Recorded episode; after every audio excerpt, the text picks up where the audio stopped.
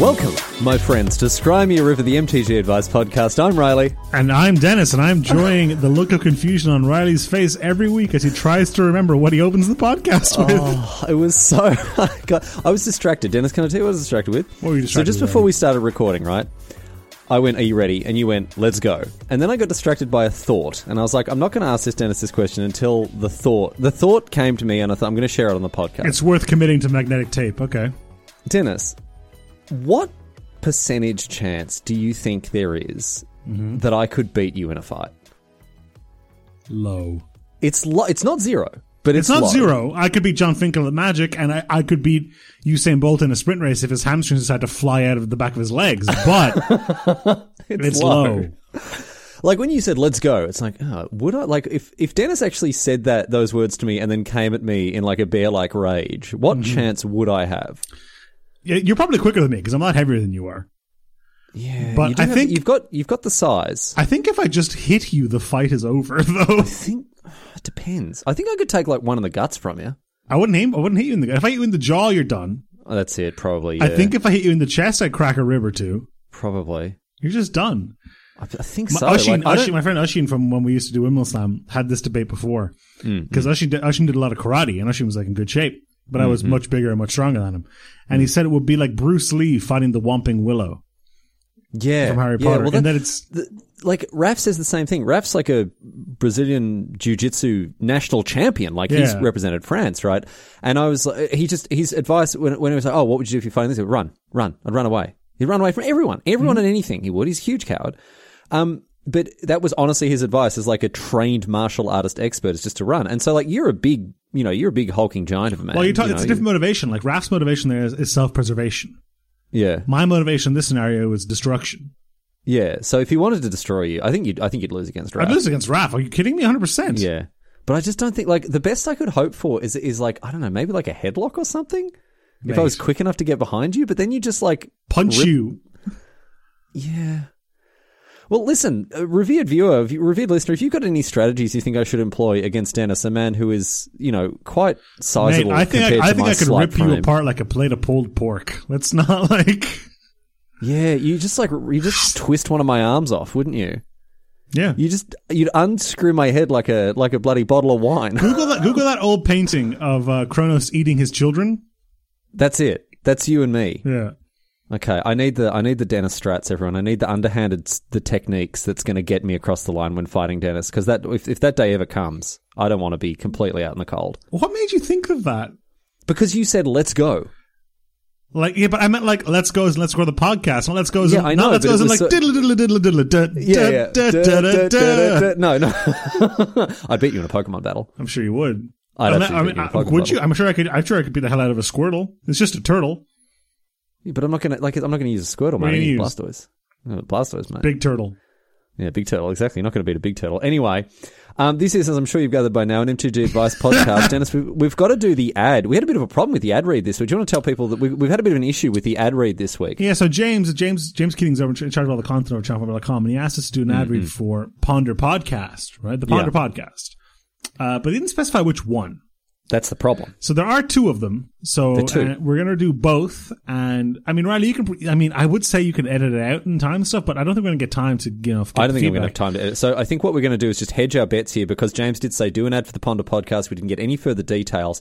And as there are two of them, we need to make sure we cover our bases and, and fulfill the contractual obligations of this podcast. And I think, so I think, I, like, you'll see, like, when, when, we, when we do both these ads, you'll see it really was up in the air as to which one he meant. it's, So- it's completely 50-50. So first of It's all, there is completely is the Ponder podcast with Jamie Regati and TJ and Melvin. You know, every week they talk about you know what's going on, magic, serious stuff, Mm-hmm. silly stuff, and they answer they answer audience questions and things like that. Mm-hmm. You know, it's a Magic the Gathering podcast from some personalities, streamers, and content creators in the Magic the Gathering world, and you can Also, find, coincidentally, sponsored by ChannelFireball.com. yeah, and you can find that over at ponderpodcast.net. But Mm-hmm. Riley, it could equally. It could very easily be Laura T. Harden's podcast, The Ponder Podcast.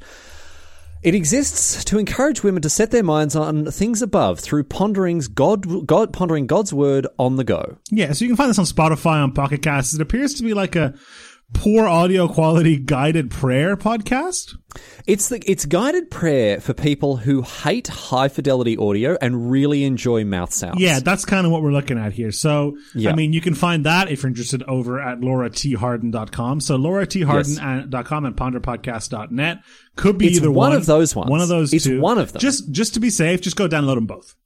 Go download them both, and it'll be really interesting to watch Laura, Laura T. Harden's uh, stats spike as we send that big Scry Me a River energy over to her. But really, it is difficult to say. Um, obviously, both podcasts, uh, you know, great listens.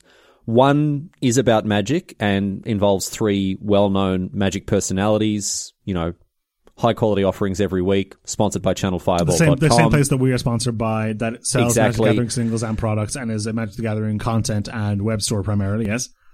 The other one is a half-assed, badly recorded guided prayer with a lot of mouth. I know I keep coming back to the mouth sounds, Have you Denis, listened to it? but there are like it's a very wet podcast. Yeah.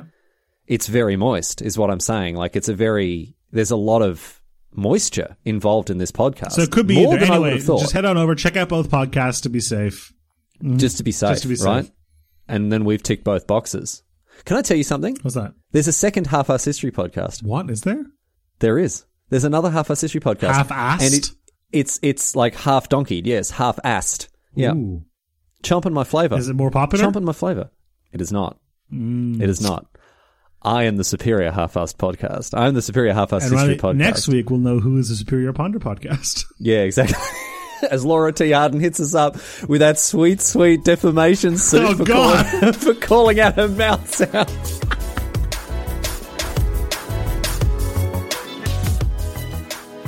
All right, Denis. Last week we talked a little bit about pre-boarding, and we Mm, uncovered the horrible decks, looking at what's going on.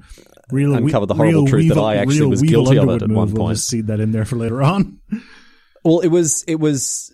I mean, you were pretty strident in your criticism of anyone who pre-boarded. yeah, the like doing And then- overly competitive, borderline, you know, spirit of the law, letter, letter of the law cheating because it's allowed continuous text tournaments. Doing those kind of things when the stakes are so low is heinous. It's pretty deplorable. And then I'd Kaiser Sosed you and, and told you that I'd done it, and now our friendship's in tatters.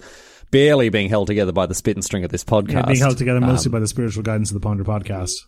Exactly. If it weren't for Laura T. Harden and, and the and the good word of the Lord above, we would be. Yeah, Denis. Denis is not one to turn the other cheek No, of his no. own. Uh, no, exactly right.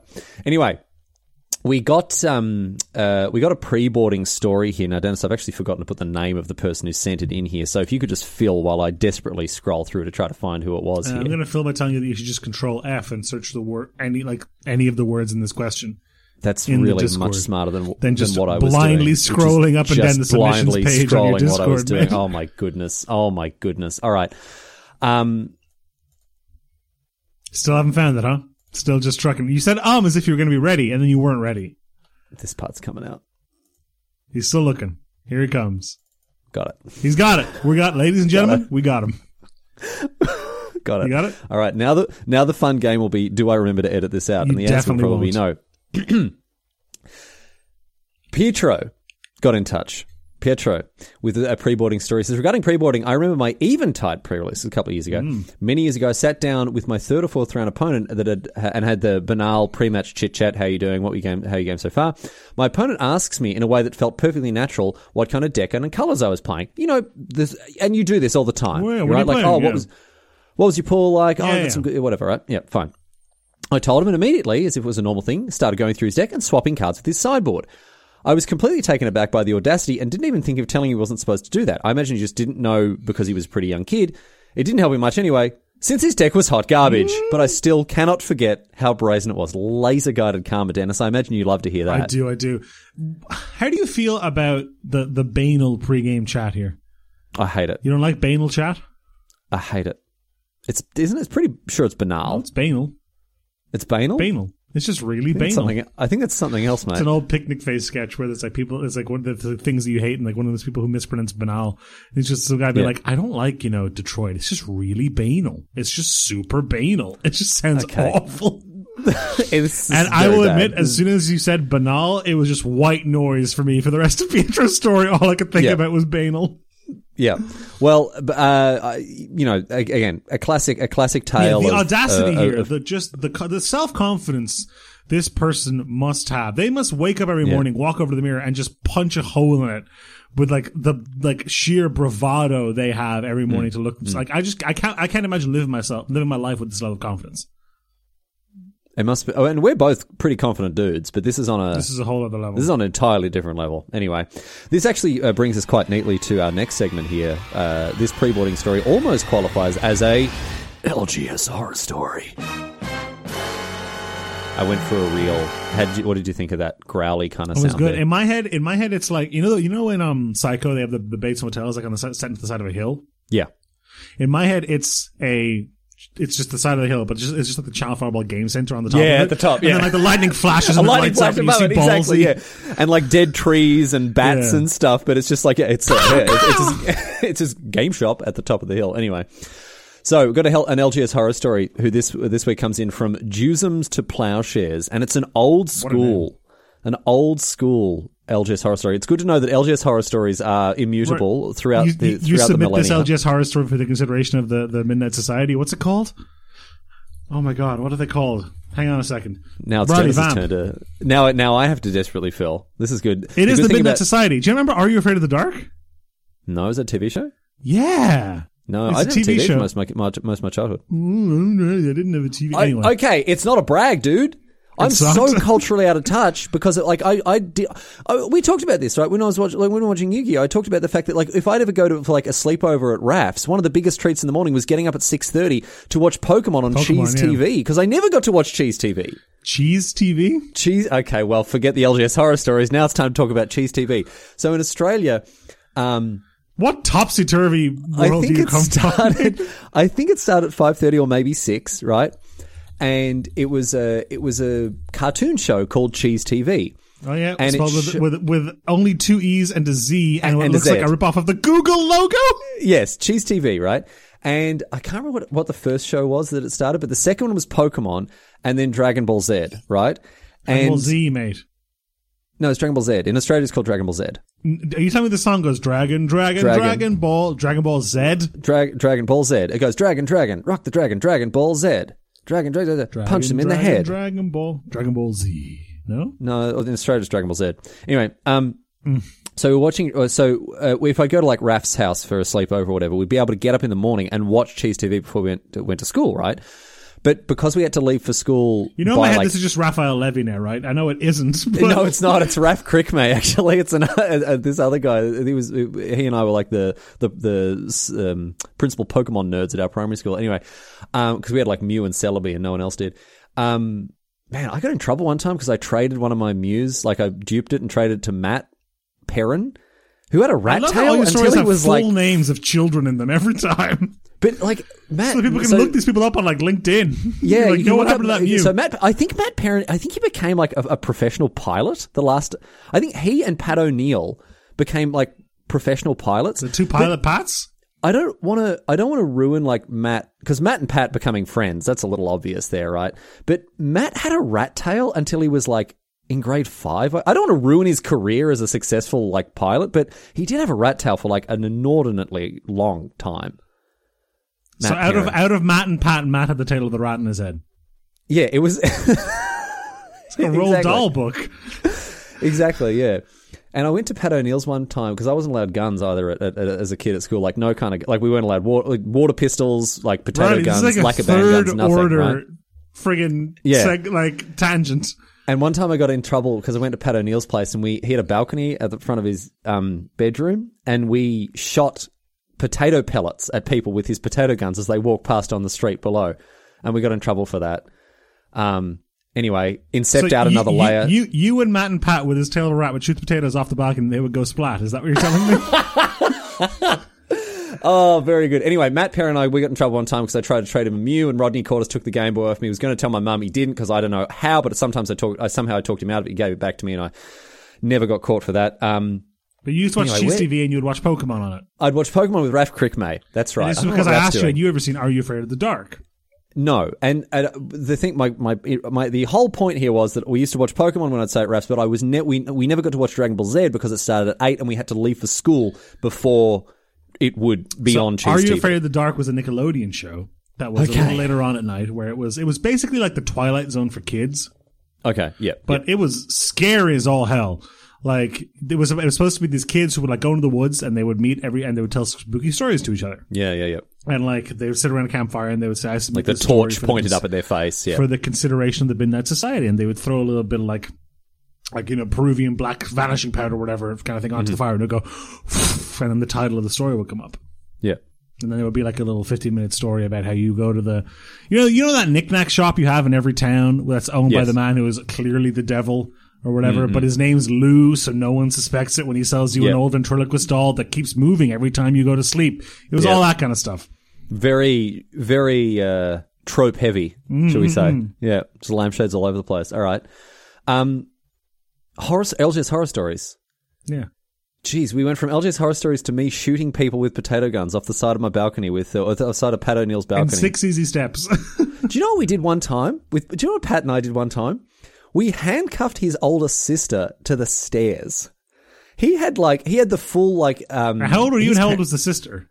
the sister was like twelve, I think, and we were like nine. Nine? Is my my guess. Where did you get handcuffs as children? Well, so he had like the full cop like costume get up. Like he had, he had like Pat had the coolest parents, right? He had every toy you could think of, right? Uh-huh. He had sea monkeys, he had like potato batteries, he had like grow your own crystals, but he also had like just a bunch of like toy guns, which I was never allowed to play with. I had mm. swords and shields, but never, never, ever toy guns. So I love going to Pat's place because I got to play with toy guns, which you know, was, you know, because it was taboo in my family, so we never allowed to do that, right? Very wise. In the end, I've got to give my credit, parents credit for that. No, no toy firearms in my in my house. Anyway, we so one time I can't like I can't remember what the charge. was. We trumped up some charge, right? Some arrest, some some trumped up warrant or something. yeah, I mean, right? like, but da- down where you're from, every every court is a kangaroo court anyway. So what does it matter? Right? anyway, we dragged her from her bedroom, right? The two of us. Whoa! And like ha- took her in the middle of the night. What's going on? Oh yeah, no, this was some real like this was some real sort of uh, Secret you know police. s- stealing her from the uh, from the from a, a bedroom in the yeah. Well, I mean, I, it was probably like three o'clock in the afternoon on a Saturday, but still, right? Anyway, dragged her out, handcuffed her to the stairs, like the banister, right, and left her there as a prisoner.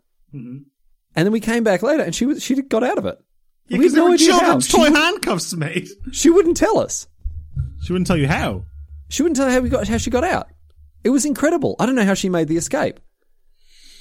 So I don't know what jailbird Amy O'Neill is doing these The days. full but- names every time. oh dear. Oh mate, I wonder. I wonder what. What, what I mean, what, you. I mean, you went to primary school with people, presumably. What What did your primary school kids do? You know, stuff like this, that's absolutely fine. But Riley, I would like to point out to you, we are a gentlemanly 18 minutes into this podcast. I All right, okay, to sure. All right, we'll have little we'll have primary school stories with Denis another time. Anyway, so here's the LGS horror story from Juzams to Plowshares. This one comes. This one comes from when I was in primary school in 1998. Denis, you were a mere spring chicken. How old were you? Like two, Five. five, five years old. All right. So it was in 1998, and I was playing in what now would be called FNM at my local LGS in a Type 1 tournament, says Juzams to Plowshares. At the time, I was in eighth grade, so my deck wasn't exactly full of expensive cards. I was playing Mono Black Aggro that ran Carnophage, Sarcomancy, Cursed Scroll, and the typical fun Classic, cards that any black deck at the time would play Dark Ritual, Sinkhole, Hymn to Tourach.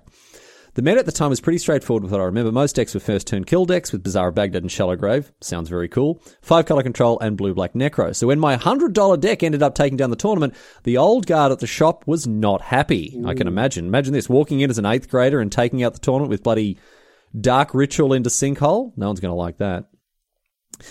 Um, uh, while I was winning my finals match, the owner of the store hastily threw together a mono white deck full of black hate. And as I went to the front counter to collect my store credit, the store owner said that he would play me double or nothing against his deck. I could see that it ran light of day, white knights and white pump knights, etc. So luck- luckily for me, I didn't play, and I ended up using the store credit to purchase a Juzam Djinn for one hundred and forty dollars. And that is probably an investment that has matured very nicely indeed over the years, Denis, wouldn't God, you say? I cannot believe. What a heel. Yeah. Imagine this store owner. Imagine this store owner watching a, a kid, a kid run the tables, right? And then put together like a, a deck specifically made to beat that kid and then offer them double or nothing as the store owner. This gives, him, this gives him eighth grade, which puts him at 13. Mm-hmm. Mm-hmm. Mm-hmm. Wow. Yeah. Imagine being the kind of person who own, like is old enough to be a small business owner, Mm-mm. And you were prepared to give that prize away to somebody, right? Yes, but they have to like earn it or whatever by playing the right Ah, deck. no, the, like this guy, this Juzam Juzam to Plowshares is the, and I, I'm glad they kept the name. Yeah, Is great name. clearly the hero of this anime. Absolutely, 100%. absolutely hero of this horror story. Yeah, it's not. It's nice when the horror story ends in in the heroes escaping. You know, they Mm, actually they managed to get out of the of the doomed castle or whatever. Um, how much is that Juzam Juzam Djinn going to be worth these days? Which- thousands, right? Uh, what a what a edition would this have been? Uh, I don't know. Let's. I mean, let's let's be conservative and say it's like, I don't know, unlimited or revised. Uh, Still going to be a fair whack, right? Let's see. But up, but up, but but a quick vamp. I mean, I can just vamp. You don't have to sing. It's fine. if it's I mean, an if it's an Arabian Nights one, it's like eleven hundred bucks. That's not bad. That's not bad. A 1000% increase. Not a bad little investment there. Wow. Anyway. That is the only Juzam Djinn there has ever been. Oh, was it, was it not an alpha or beta? I. I guess not.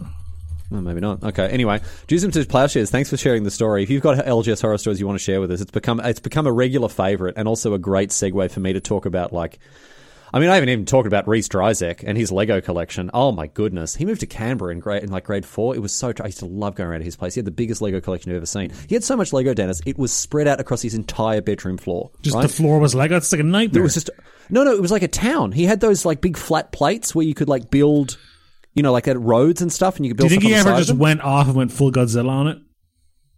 I don't think so. But it meant like he had the pirate ship, he had the he had the rocket, he had the police, he had every. Oh, mate, it was so cool. He also had a, a computer. We could play the Asterix and Obelix, Obelix, um, Asterisk A obelisk. Yeah, um, uh, platformer game. Oh, it was. I loved going to Reese's place. Anyway, that was LGS Horror Stories slash Riley's primary school musings Slash Riley feels the cold grip of age around his heart. I'm going to get some primary school stories out of Denis. Don't you even worry about it. That, that's that's coming up. That's coming up next. We had. I had a fight once in primary school that was similar to what you talked about. Go on. My friend Mark, my best friend, I'll, I'll go with your convention. Mark Last Flanagan. name. Mark Flanagan. Yeah, Mark Flanagan. Uh, we got in like a little shove up when I was in fifth class, which would make me 11. Mm-hmm, And I was roughly the same height and weight I am now.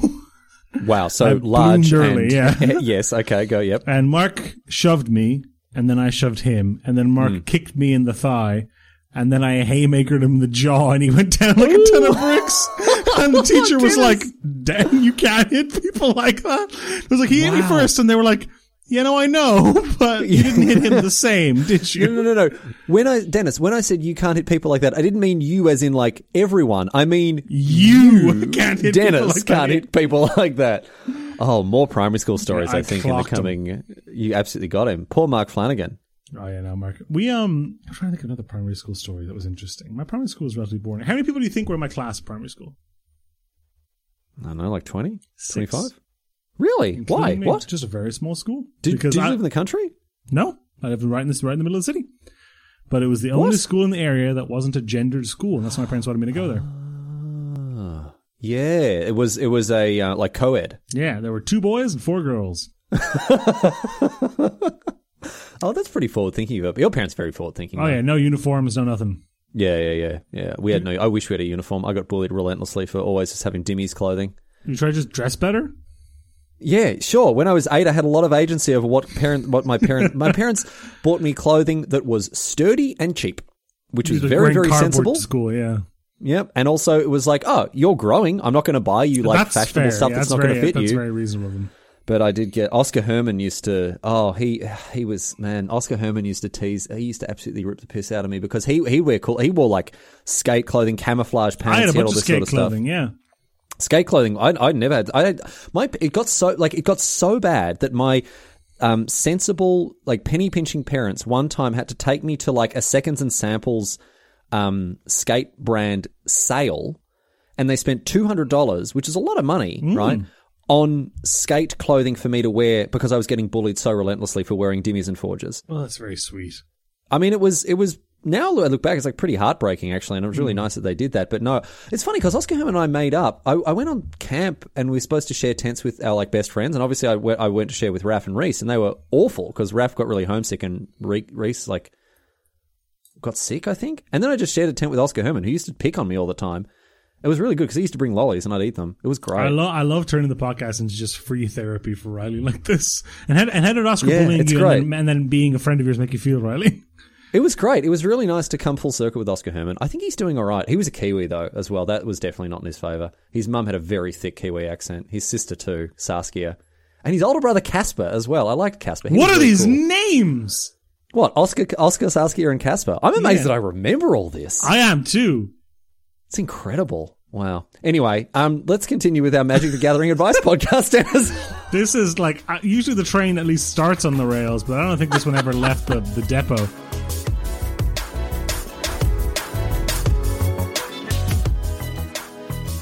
Time for another crowd favorite segment here. Um, Am I the Magic Arsehole? Although we had a new suggestion uh, for the name sent in by Tamsin, who suggests calling the segment "Am I the Magical Something?" Magical something, of course, being a Yu-Gi-Oh card that Ryan and I made fun of when we watched Yeah. Yu-Gi-Oh last Monday. Yeah, it's the name of the name of the last episode. People all across it. You know, it's funny. Uh, when I when I posted the episode, someone in the Discord was like, "Oh, magical something. That's really funny." Riley, did you know that that's a Yu-Gi-Oh card? I was like, "Yes." You haven't listened to the episode, mate.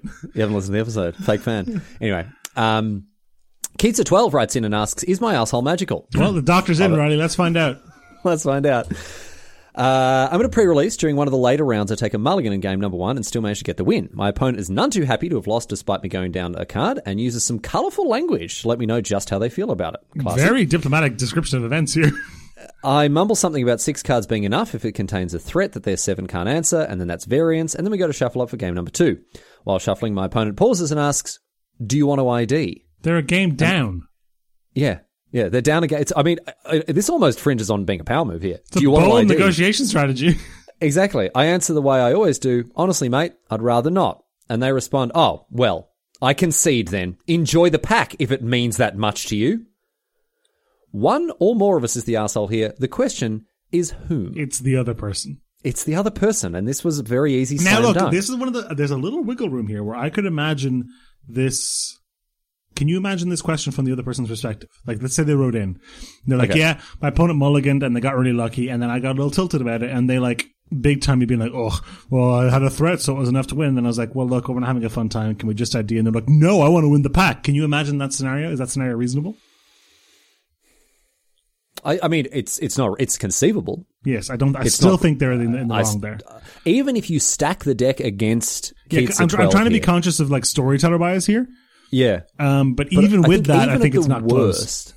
Like unless Keats like ran around the room high fiving everyone. You know that you know the thing. Have you seen the comic where the guy is on the podium and he's like drinking the champagne Yeah, and he he's kisses the trophy yeah. girl and that sort of stuff, gives everyone the finger, and, then he's it turns out that he's third. Like that. e- Even if Keats was giving out those vibes after winning game one, I still think like the, do you know what really gets me? Enjoy the pack if it means that much to you. Yeah, that's crazy. They'd already won game one. like, like it's uh, you you've got a bit of a chip on your shoulder with people like you know like yesterday or last last week you were like how do these people sleep at night on, on the on a bed of like you know extra packs that they've won i don't think that people go to FNM being like oh i'm imagine all the packs i'm going to win oh no, I'm people win so definitely many do boosts." that. do you think so yes. I think people go to like play magic first of all have a I good bet time a bunch of people, consciously or not, staple Wow. their self worth to how well they do at FNM. no Of course they do. Wow, this is the magic equivalent of like footy fans who, if the Collingwood Magpies lose in the weekend, they just they're just in a bad mood for the rest of the week. Dude, it's have you seen Wizards of the Coast used to lean into this? Have you seen that old magic ad, Here I Rule, or whatever it is? No, Let me find it what for is you. it? What is it? Well, well, explain the concept of it. So it is an ad. I found the ad for you and posted in the Discord. And it's Okay. it's literally like you guys are cooler than me in, in high school and you're dating the cheerleader and oh. you're jocks, but here I rule. And that's Oh the name that's the goodness. campaign ad. I'm the king of the nerds. Like I'm gonna Don't show don't step don't step Every- to me at my LGS. everybody Google here I rule. Riley and I are gonna watch this together now and it'll be in Oh, the we're doing- I'm- okay, I'll we're do doing it in the room. thing. You ready? All here right, all right. here we go. Let's let's watch Here I Rule. I've summoned guardians from across the blind eternities. Big oh hot topic I've vibes. spun time around my fingers. Oh I my know your goodness, man! plans before you've even made them. It's This awful. is- There is no speed, no reflex, no twitch that can save This you from my is mind. so bad. You think you've got me cornered? This is so- right behind you. Oh my goodness! Magic This has like huge, Here. no person, nothing personnel kids. Oh, that's very bad. That's the, it, the whole thing. For those of you who weren't able to watch it, the whole thing is this guy giving like an edge lord diatribe about how while you were doing whatever, I was studying the blade. Literally, that's the, that- yeah. That's the whole vibe. It's just, I it's wow. Okay, So Cool, there, cool. there are people who feel like this. I'm sure there are. Subconsciously I guess not. there are. I guess there are. Well, Keitsa, I'm glad you're not one of them, and I'm glad that you gave this bloke what for because it sounds like he was a real prick. Sounds like it sounds like he was the one with the magical asshole. Anyway, Denis, we've got another we've got another From Emily arsehole question here. You want to hit us up? Jethro writes in and asks, Am I the magic asshole? Casual cube at my friend's house with peasant cube. I was playing five color Sultai graveyard deck against my cube heavy friend on blue red spells. It's casual, so there's nothing on the line, but the winner gets to take home a trophy and keep it until the next cube night. Excuse me, Jethro. Everything is on the line. Yeah, Pure there is now pride def- is on the certainly line. some. There is certainly something on the line here. Oh yeah. man, okay. On my turn, I tap low for a Skinrender and kill my opponent's thermal alchemist, leaving them with one creature. They cast chain lightning on my Skinrender. On resolution, I point out that the two lands I have up are tri lands, Mystic Monastery and Frontier Bivouac to be specific. So I ha- so he has the two red to pay and combat mm-hmm. chain lightning and reader and you know directed at the opponent's creature as well. My opponent's clearly unhappy with this, and while they don't ask, I don't offer to let them take it back because now they've revealed the chain lightning. I might end up making decisions leaning towards leaving out the red lands, etc. Nevertheless, this feels like quite a sharky thing to do at a kitchen table game. I left. With, I left with the trophy. Am I the magic asshole? No. Especially if they didn't ask. If they'd been like, "Oh, well, I wouldn't have done that if I if I noticed." It's like, well, a even in that scenario would have been like, "Too bad." Yeah, it is. It is on the caster of the. The thing is, the thing with chain lightning is it never comes up, right? No. Like it's so rare for you to cast chain lightning, and for some, like for those of you who don't know, chain lightning is a sorcery speed lightning bolt that you can then pay red red to copy, Copy and shoot back at the other person and shoot back at something, which no one knows. and then they can copy it again and shoot it back. Yada yada. Exactly, and it never really, never really comes up. But in this situation, I guess it does. And having like tri-lands is makes it kind of like, I don't know. I'm, I, it's not as bad as this, but I'm getting kind of like Dryad Arbor amongst your lands kind of. No way. here. No. no, it's not that bad. No, it's not. That. Are you telling bad. me that like, uh, well, are you telling me Jethro when they, when they tap shoot like, uh, just so you know, these can tap for red and blue and white, and this can tap for green. Just need you to know that. Heads up. Crazy. Crazy. No, but still, like at this level of, I mean, uh, the thing is, Denis. As soon as the trophy entered into it for Denis, I care so much. Exactly. like I think of this. I think if okay, if it were me, I would have. I would have been like, it's fine, take it back. The, I rea- the reason by the way I care so much is because I think acting like we like everyone cares so much, specifically acting like I care more than everyone else, makes it fun for everyone because it makes me the villain. I genuinely That's believe that. And Denis, Denis does do this a lot in previous episodes. He's talked about becoming the heel at the EDH table, and you know, being being the bad guy, which actually makes everyone enjoy things more. So if you if you're playing with eight people and one of them, namely Denis, sits hmm. down and is like, "Trophy's mine. You suckers ain't got a chance." Like it actually does make people care more. Draw your last pathetic card, Riley. because here I rule. Yeah. Exactly right. No, I don't. Th- I don't think Jethro did anything wrong here, especially because the opponent didn't wasn't like you know, oh, I wouldn't have cast that if I known they'd don't tap the red. But even if they had done that, I think it would have still been in the right. This is so so Yeah. crystal clear in my eyes. Yeah, and you know what also ticks it in favor of Jethro Oh. Jethro here is the fact that you know they say to begin to begin with, I'm playing against a cube savvy friend. Like if you're a cube, if you are cube savvy, you should know what chain lightning. They does. play It's cube every weird- week. It's got all, all the cards in there are known. Yeah, yeah, and I mean it, it is written on the card. Yeah, I guess so. Like, Jethro, if you, if you give us your friend's email address, I will send them an introductory email to the Denis Stranjak course for improving Magic the Gathering, the two step yeah, program. The, the, the Denis Tronic two-step, two-step project, program for Magic Excellence. All right, you know what? I'm walking it back. It's not like it's not anywhere near the the Dryad Arbor amongst the lands kind of thing. It's not. It's not that. But it does. Ha- it definitely is a feel bad. It Oh, well. definitely is a feel bad. Sorry, Yeah. you made a mistake. Yeah. The game doesn't play Magic itself, doesn't- dude. This is Magic well doesn't within- care about your feelings. Yes. the rules don't care right. about your feelings, Riley. Okay. All right. All right. Yeah. All right. Fair enough. Okay. I'll take it back. Jethro, you're definitely not the. I mean, I, I was never going to come out and say that Jethro is the asshole. Never going to say that, right? Like that's not what I'm saying. It's just that I think in this position, I would have, I would have allowed the takesies backsies. I would have done that. They didn't ask for But I- takesy backsies. Yeah, but they're, they're clearly unhappy with this. It's, the whole thing is about maximizing fun. I would have been like, oh, No, it's not. mean, if you- it's about taking the damn trophy home, Riley. okay, all right, all right, mate, all right, Mister. The bo- sleeping on booster packs isn't worth it. You Bloody- know what's fun for me? Sleeping staring at my trophy while you stare at the ceiling contemplating whether or not you should have cast that chain lightning. That's right, fun well, for me. Can I tell you what, Denis? The next time we play against each other in a draft, I'm gonna be I'm gonna be very careful watching you for bloody pre-boarding because it sounds like you're the sort of jerk who's bloody trying to gaslamp us all into Mate, thinking you don't do mate, it. You're deflecting. You're a you're a consummate admitted uh, pre-boarder. Yeah, I, I'm a, I'm a confessed pre-boarder, aren't I? Oh dear, oh dear, it only gets worse. Can I? Do you, want, do you want me to double down here, Denis? Double down. Go ahead. Do you, do you, this is so terrible because I've just come and said, "Oh, you shouldn't do this, shouldn't do this, shouldn't do this." I sharked someone so hard in cube one time. In cube, I sharked someone so hard, right?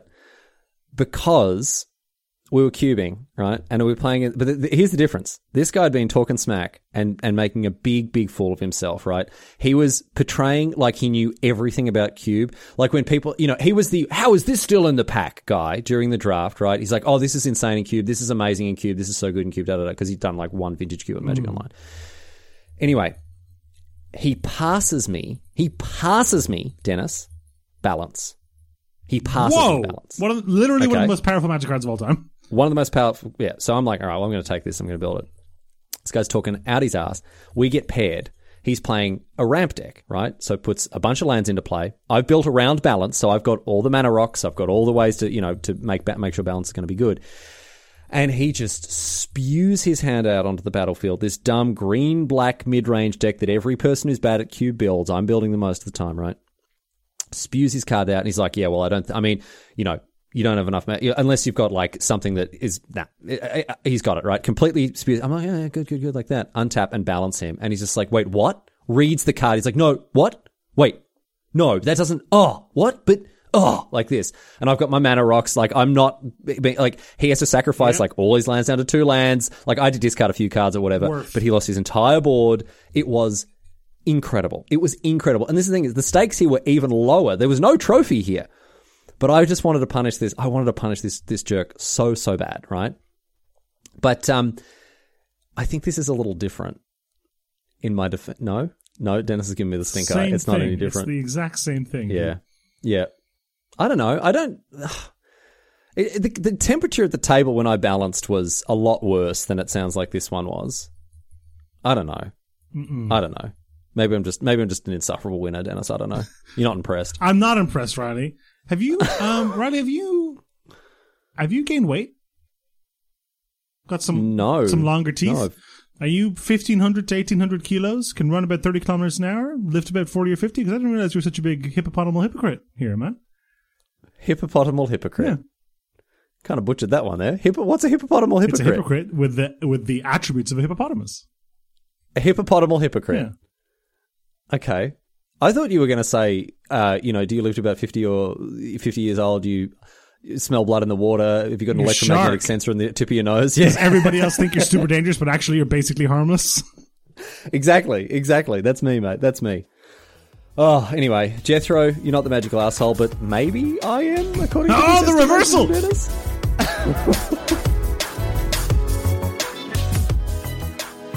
Denis, I've got some exciting news. I'm I'm excited for your exciting I've got some exciting news. So I told you I had some exciting news. I've asked you not to read the exciting news that I put in the document here because I received an email, Denis.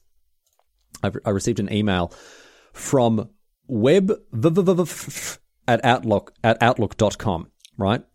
So Yep. a reputable source for sure. And uh, at the top of this email, you can have a look at it now. There is the Google logo and the Microsoft Windows logo, From both from about 10 years ago. Yep. Yeah. Yep. And the email reads Gmail Lottery Awards. Bear in Full mind, this is an email. yep. This, this is being sent from an Outlook address, right? Gmail Lottery Awards, congratulations. Different font. We happily announce to you the draw of different font. Google, an American multinational corporation in conjunction with Microsoft Windows online sweepstakes promotion held in Mountain View, California, United States today. This is to inform you this email address have won a prize money of one million five hundred thousand United States dollars. We thank you for your patronage all past years by using the, The internet. So by using the internet, I've won one million five hundred thousand United States dollars. Google, Denis, Google and Microsoft, Two words. that's two words, two major providers of internet products, globally collects all email addresses of people active on Whoa, whoa, whoa! Scandal, Just- Riley. Just actively admitting to, uh, You to got da- to you got to go. wi- You got to go wide about this. I can go. Str- I can go straight to the papers with this. Among millions that subscribe to few from other email providers, six people are selected every six years to What this, benefit from this Games? promotion. And you are one of the selected winners. So Google and Microsoft have teamed up to give me and five other lucky beneficiaries one million five hundred thousand United This States is how dollars. they get Denis, away with it. They're like Bill Gates, Billy. Are you collecting email addresses? No, no, no. I'm not. I'm not collecting email addresses. That's Microsoft. That's Microsoft. Nothing to do with yes. Microsoft. Yeah. Winners shall be paid uh, in accordance with his her settlement center What, what does that sentence mean? I don't know, but Denis, are you ready? Because there's another twist in the tail here. Because it's about to get. We're about, so bear in mind, this is a Gmail Microsoft promotion that has been sent from an Outlook account, right? Okay, makes sense so far. No, no problem there. But winners shall be paid in accordance with his or her settlement center. The Yahoo Prize Award must be claimed no later than 28th days from date of draw notification. Any prize not claimed within this period will be forfeited. So now it's a Yahoo Prize Award. Yahoo has been looped in on this uh, on this promotion here, Yeah, yeah, real, real collaboration here. Stated below are your identification numbers. I'm not obviously, obviously I'm not going to read the batch number, the the the RF, the ref number or the winning number because I don't want anyone else prize, uh, claiming my one million five hundred thousand United States dollars. These numbers fall within our location file in London. Okay, you are requested to contact our fiduciary agent in the set, second category and send your winning identification numbers to him for payment. Mr. Richard Jolly, whose email address is eaal at europe.com. Which I've just looked up is not a real domain. It's not a real domain. Well, it's hidden. It's uh, it's hidden by Microsoft. um, and then you're advised to send the following information uh, to your agent to facilitate the release of your fund. Full name, sure. Riley, Telephone there- number. there's two phone numbers here. Go on. These are normal phone numbers. Oh, I didn't notice. Sorry, Mr. Richard Jolly also has a telephone number plus four four seven nine three blah blah blah, number. and then another telephone number plus four four seven nine three. Slightly different extension, yeah. Slightly different. extension. He's got just in case, in case one's busy, in case one's engaged. Riley, well, hang on. Let's just give him a call. Should we just do it? Should we Let's give just a call? Let's get okay. Let's give Mr. Richard Jolly a call. All right, Denis, make sure you hold up the microphone so we can hear it here. 793 Yeah. seven. You're really not supposed to do this, I'm pretty sure. but anyway. Well, just don't read out the full number, I guess, just in case we get in trouble for that. This, it's a spam email, mate. Yeah. I get, what are we? What are they going to do? Is Mike Rosesoft going to going to sue us? Here we go. At this time. Oh, The no. number you just dialed is busy or unavailable at this time. No bueno. Well, hang on, hang on. Let's, let's try the second extension. That's why the second one, in case the second one's yeah. So what we need to tell him, Denis, by the way, right? We need to uh, give Mr. Mr. Richard Jolly our f- the full name, the batch number, the reference Yeah, I number, have it all here, the winning Don't number, worry. This goes to the telephone in the number. UK, no, no, no, so- no, no, but Denis, Denis, Denis, because or this. unavailable. No, I'm, uh, I mean, the other five winners must be hot on the, hot on the phone. Yeah, that's it. We'll have to call back later. But Denis, we, the other information we need to give to Richard Jolly, bear in mind it's 2020, right? The year is 2020. We need to give Mr. Richard Jolly a fax number. Do those even exist anymore? No, and then congratulations once again, yours faithfully. Right, you know what the Yeah, best part uh, about this is? The best part. At the Is- very I bottom of this email, it says copyright 2004 to 2015. Yeah, they haven't updated it for We, a while. no, no, that, But- that, that means, and also the, the, the other best part, which is not going to come across unless you post this in Discord, is it just has the word approved in word art just in word slapped art on there. across it. It's just got approved in word art across the side of the, the thing. It's so good. I It's really so did try good. to call them. Oh, no, hang on. There is a different phone number at the top Okay, for the US but- office. We've we've missed one final thing that I want to point out here because it says, as you said, congratulations once again, yours faithfully, right? Uh huh. and then it's from Mrs., which is in italics. A lot of very, very, very determined about the fact that it's a Mrs. here. Mrs. Monica Terry John, right? Executive Chairman, Google Microsoft. What? Wow. The executive chairman of Google Microsoft is Mrs. Monica Terry John. I think this is actually advice for the person who wrote this letter. Executive Chairman, uh, Google Microsoft. Oh, right. Executive chairman, Google Microsoft. You'll see it. Let's try Mountain You'll View. see Mo- Riley, you'll this see phone Mrs. number Monica- is registered to Mountain View, California. When I try calling it.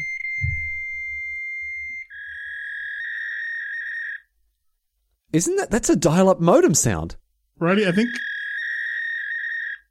Jeez, that's that's jarring. Right. I think I think I think one of us might be getting activated as like an MK Ultra agent. Yeah, I just I wonder if this is, they knew that this would be read out in the po- on the podcast. So all of a sudden, like we've just we've we've just activated a sleeper cell somewhere. Oh my god, what was that? Going to go and perpetrate a, level a- an amount of high level political assassinations or something. Well, we bear no responsibility. No, no, no. Anyway, listen, um, I'll I'll shoot off an email to Richard Jolly and um, Denis. Look, I think it's only fair that we split the the money. Um, so I'll, I'll cut you off a cool hundo. I'll take That's it. fine. You know, I'll take it. That's fine. But uh, yeah, no, Pay, Channel actually, Fireball, actually mate. freeze. Just pay me the hundo now, and you can keep the rest of the money when it arrives. Do you want me to just send yeah, you the just send hundo the now? hundo ahead of time. I'll send you the hundo Tell now, what, and then once to send me the hundo, just send me your full name, telephone number, fax number, batch number. uh, uh, your, yours sincerely, Denis Stranjak, Executive Chairman, Star City Channel Fireball Games. exactly.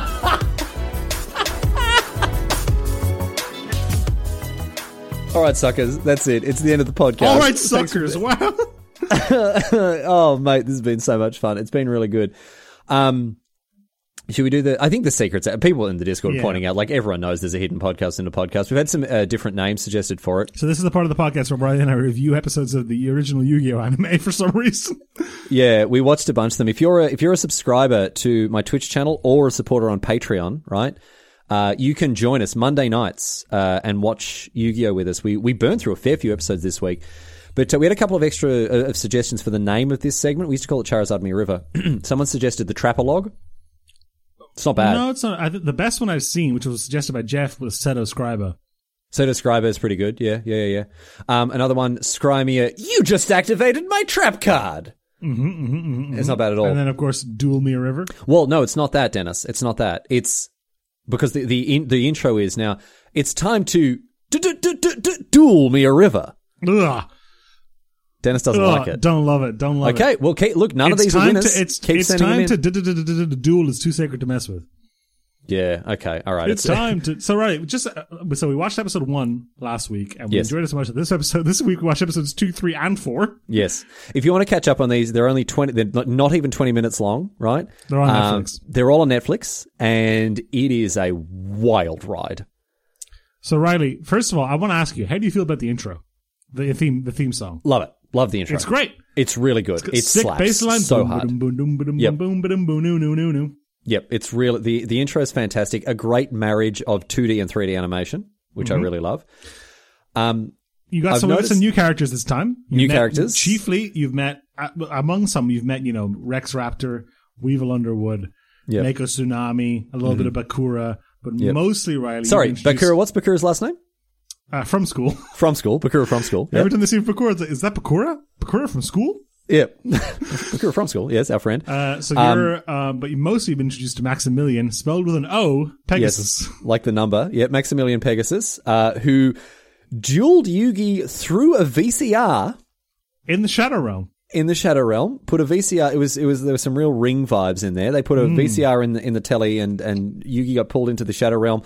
Then uh, the the grandfather stole soul was stolen somehow and taken to PTQ Island, as we talked about in a couple of episodes Yep, uh, yep, yep, yep, previously. But on the way to PTQ Island, right? So Yugi has a very powerful deck with Exodia in it, right? and Exodia, not Weevil, who is a character that I really like. He talks like this. He's got a Weevil great, he's got that archetypical yeah, nerd voice like this, right? I really liked him until he was like, "Oh, Yu-Gi-Oh, Yugi, heard you had those cool Oh, Exodia cards. Um, can I have a look at them?" And Yugi, being a you know, he's a, he's a good bloke, he goes, "Yeah, sure, have a look at them. No worries." Here he goes, hands to them, and then Weevil chucks them off the side of the ship. Yep. Off the side So- of the cruise ship. This is like, the they're like the on the cruise ship. Titanic onto this island. Yes, um, and then uh, one of the Yugi's friends dives into the water to try to retrieve them. Never dives, dives like 11 stories, mind Yes, you. it's it was buck wild. And then once they arrive at the island and Yugi actually gets the chance to duel Weevil in a chance for revenge, the duel takes two episodes. Oh yeah, that's. I mean, there are four or five episode duels later on this season. And it's just a constant, it's a constant like, I'll play this monster. Aha, well, you doing that, you walked right into my trap because I wanted you to do that so I could play this. Aha, but I wanted you to do that because I had this. Like the whole thing is just people doubling down. you, it's like you that episode of Rick and have Morty. the last laugh, Riley. But it's like that episode of Rick and Morty where the heist episode where at the end, like heist Heist-o-Tron is like, ah, but I knew that you knew that I knew that you. It's just that it's it's that for two episodes. I mean, mate, it's that for eight seasons. So it's like Unbelievable. It's also very flashback heavy.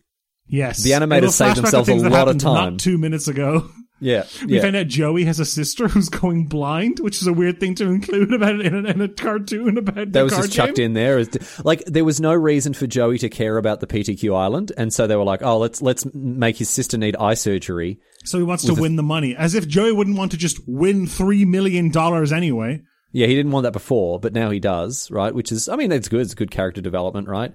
Um, if you're not watching Yu-Gi-Oh, I like. I've I've never been a fan of Anime. I like the Pokemon Anime when I was a kid, just because you know I like Pokemon. That's how I felt about Yu-Gi-Oh, man. I like. I can't get enough of it. I'm honest. I'm looking forward to next Monday so much. It's so it's so good, and the thing is, like, there are 25 of us. We all just hang out, we chat, we talk nonsense, and we like laugh at it and that sort of. Because the subtitles are like half the subtitles are wrong as well, which Yeah, is yeah. beautiful. It's such a good time, Denis. It's such a good time It's hanging so out and, good. and watching Yu-Gi-Oh together. What would you, you? You talked about. You were like, "This is ridiculous." Weevil Underwood plays the insect deck, and Rex Raptor plays all the dinosaurs, and Yeah, Mako. Tsunami is all fish. And you're like, "People don't like this. Is ridiculous." And someone in the chat was like, "Riley, you always play night decks." And you're like, oh, Yeah, yeah, I did. I did kind of walk right into that one. I was like, it's so dumb how they've all got these like Dickensian names, right? Where oh they oh they called this, so of course they're going to play the bug deck. It's like, well, yeah, I almost exclusively play night deck night decks when I want to win. so I can't I can't really talk, Denis. Oh, but what a wild ride it is, my friend. I can't recommend it highly enough. Yu-Gi-Oh! The anime is just so sorry, the anime. I, I forgot my own established fiction there. Um, it's so much fun, and it's so much fun watching it with all the uh, all It's the great. all the It's jackals good. in I the chat. recommend it.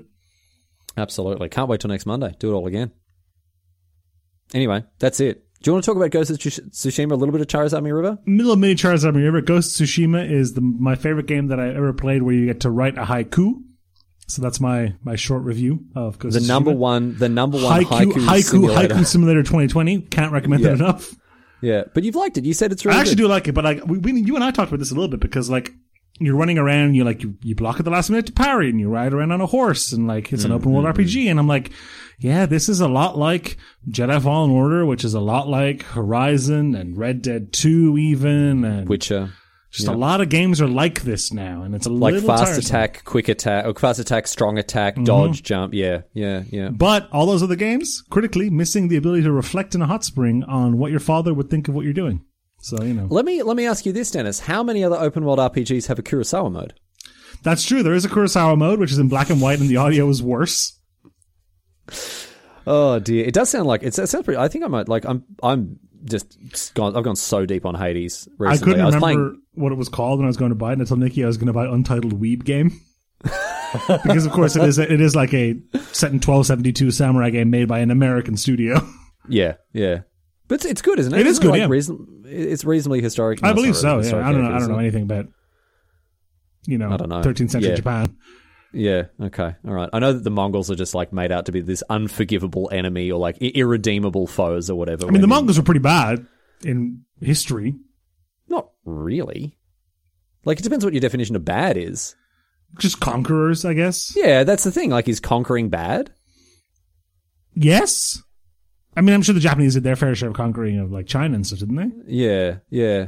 Well, I mean, yeah. If, when you get to that part of the no, no one looks good in that part. Of, no one looks good in that in that realm of history. It's funny though because I mean, th- this isn't really a history podcast. If you want a history podcast, you can go to halfhistory.com or halfhistory.net, your choice.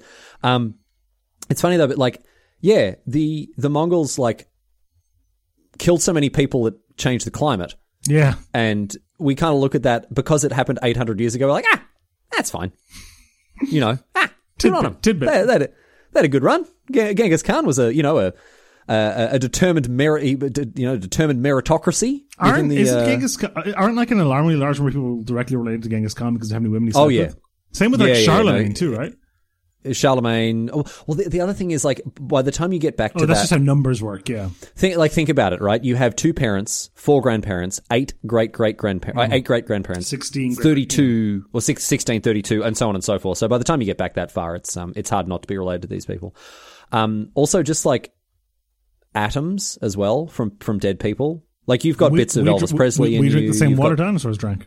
Yeah, exactly. Yeah, yeah. Oh, that blew my kids' minds. When I was teaching primary school, I told them, I was like, oh, does anyone want a nice glass, nice, nice cold glass of dinosaur wee? And they were like, Ugh. and I was like, showed them a glass of water, and then they wanted to learn about that.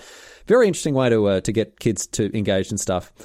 When kids are asking like, where do farts come from? You're like, well, you want to learn about the digestive system? Here we go. it's great. Anyway, um, we got back to primary school chat somehow. Yeah, Dennis, got Everything came full circle. Has, We gotta- it's we the meme of the astronauts pointing at the Earth.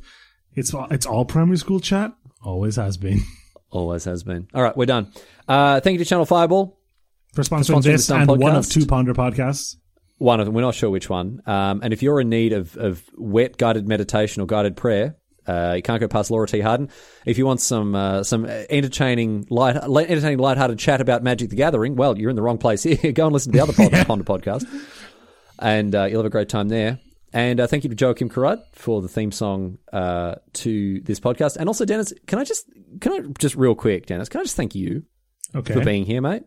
Just thank you. Just thanks for being part of this podcast and for putting up with my infinite primary school stories. Because, wow, you know, you don't have to do it, mate. I, I literally do, but I take your point. Well, I was, trying to really sound nice. Anyway, um, that's it. We're done. Thanks for hanging out with us. We'll see you next week for more Scry Me a River. Stay fresh, cheese bags.